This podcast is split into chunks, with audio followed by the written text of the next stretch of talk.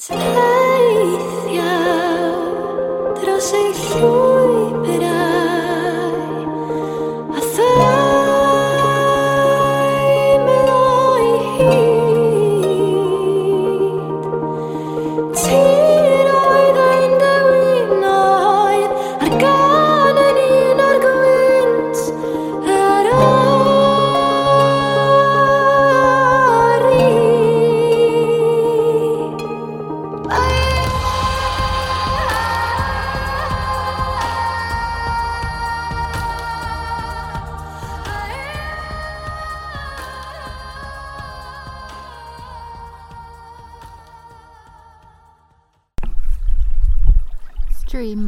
Lower slopes of Morvaban above Tanavoil.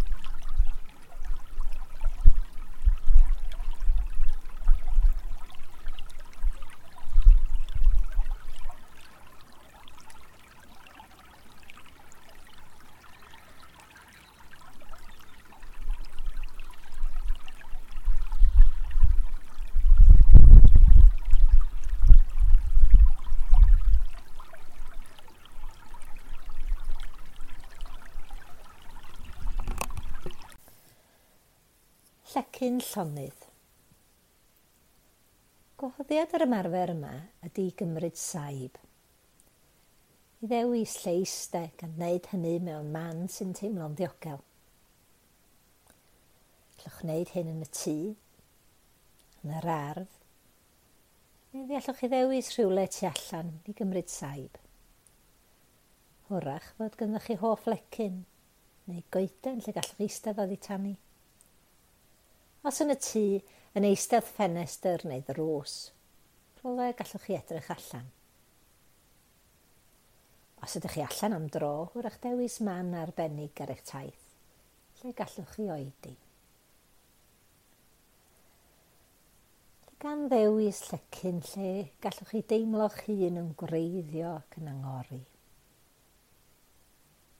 Os yn eistedd ar gader, yn eistedd i fyny mor syth a sy'n bosib, efo'r traed yn wastad ar y llawr. Ynghorach eich bod chi'n eistedd ar glistog, neu flanced, neu got difflygu. Hwrach eich bod yn dewis eistedd ar stôl bwrpasol, neu ar lecyn o laswellt, neu garreg. Ac os, os gynnwch chi fat, allwch chi ei osod i'w warchod eich hun rhag oerni. Os hoffwch chi, Mi allwch chi roed eich bag ar wilod eich cefn eich cynnal. Neu mi allwch chi ddewis eistedd o dan goeden. Gyda bôn y goeden yn eich cynnal, neu hwrach yn dewis eistedd mewn llecyn cysgodol. Ac os di hyn yn teimlo'n iawn i chi, yn eistedd mor syth a phosib, a gadael i'r cefn gynnal ei hun.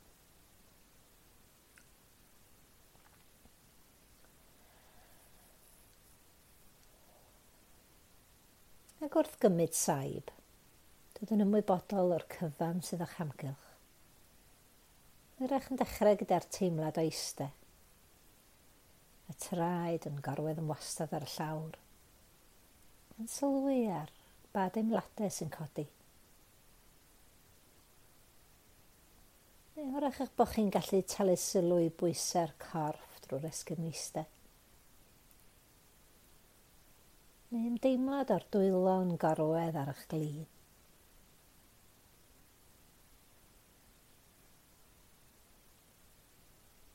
Ac yna, os di hyn yn teimlo'n iawn, dod ar sylw at yr anadl. I symudiadau yr anadl yn dod i mewn ac allan o'r corff. Hynny heb i chi orfod wneud dim.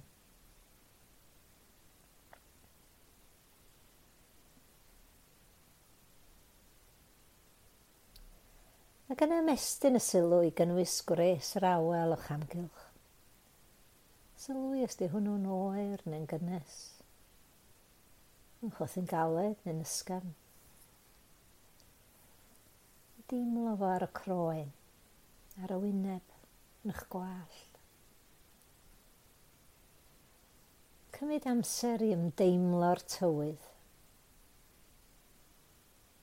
Yn rach mae gres yr hael neu ias oer dych chi'n ei deimlo.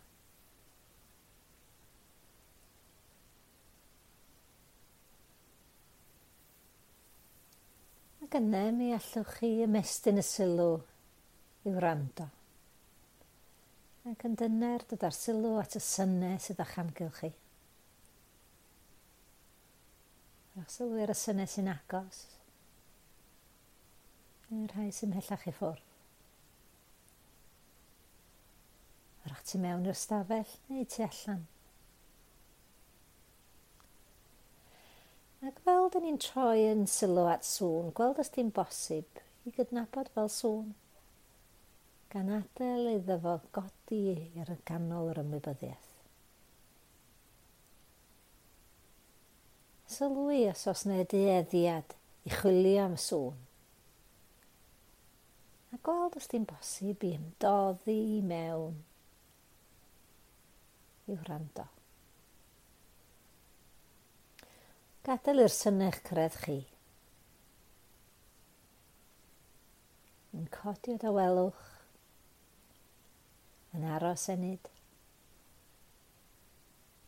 ac yn yn ymdoddi nôl i ganol y tywelwch neu'r cefndir.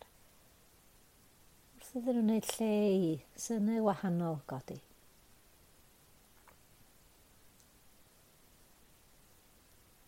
gweld os ti'n bosib i sylwi ar y traw, y sain, y tôn, y think. Faint mor uchel neu faint mor isel, di. Y curiad, y rhythm neu gryndod y sŵn fel mae yn ymlygu hun. Gweld os ti'n bosib i fod a diddordeb ym mhob, ym mhob manylun o'r sŵn.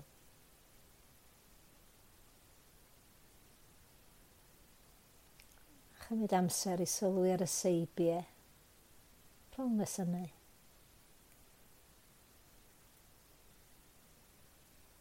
Ymwrand ar y tywelwch.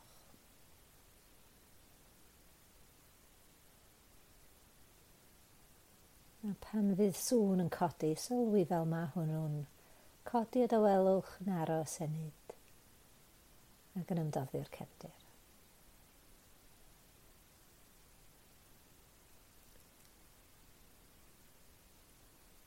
Siwrwch bod chi'n gallu sylwi o bag y feiriad y daw y sŵn. O'ch blaen, tu ôl i chi. I'r dde neu'r chwith. I'ch eich pen. Fel eich bod chi'n teimlo'ch hun yn ymdrochi nghanol y sŵn.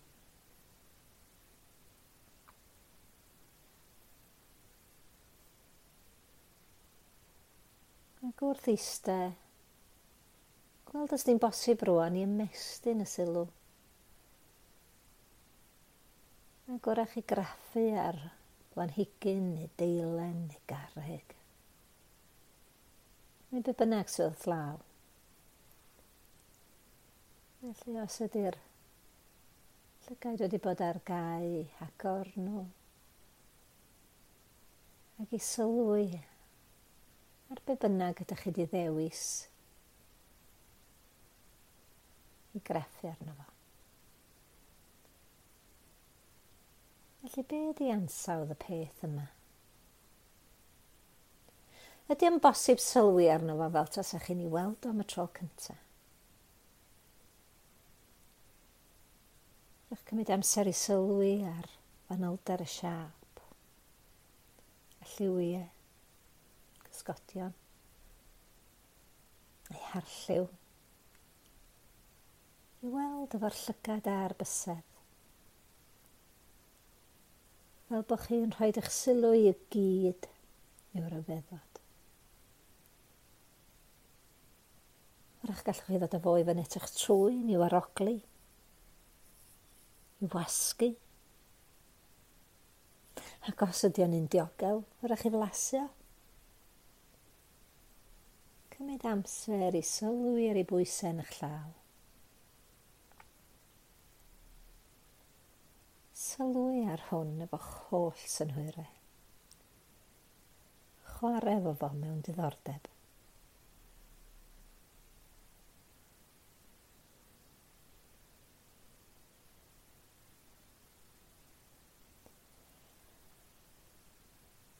ac os hoffwch chi, fe allwch chi godi'ch golwg ac edrych o'ch hamgylch ac yna at allan.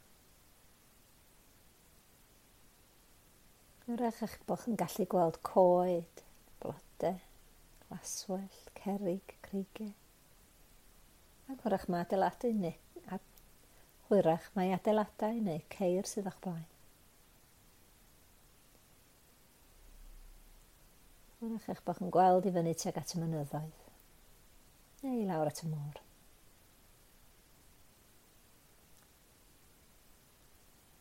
Gadael i'r llygaid symud yn araf i amsugno'r hyn sy'ch amgylch chi. Yr hyn sydd yn agos, yr hyn sydd ymhell,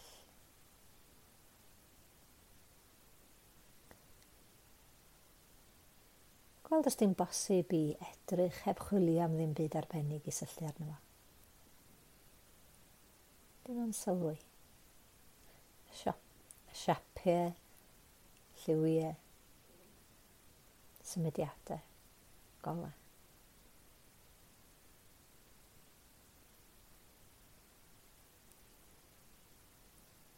Hwrach y byddwch chi'n dewis talu sylw yn ofalus ar bryfiaid, neu greaduried, yr anifeiliaid, yr adar, neu be bynnag yr ydych chi'n dod yn ymwybodol ohono fo.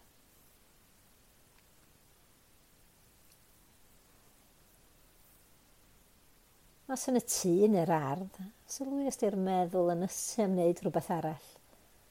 Dwi'n gweld rhywbeth angen i wneud. Os felly, gweld os di'n bosib i adael iddo fo fod am y tro a dod yn ôl i brofi'r byd o'ch cwmpas, trwch synhwyrau. I ymdrochi nghanol y teimladau, y synhwyrau. I gymryd saib, ac i oedi, ac i fod na gorod. I gymryd saib, ac i oedi, ac i fod na gored i beth bynnag sy'n ar hyn o bryd. Does dim angen chwilio am ddim. A mae yma'n barod yng nghanol y carneddau.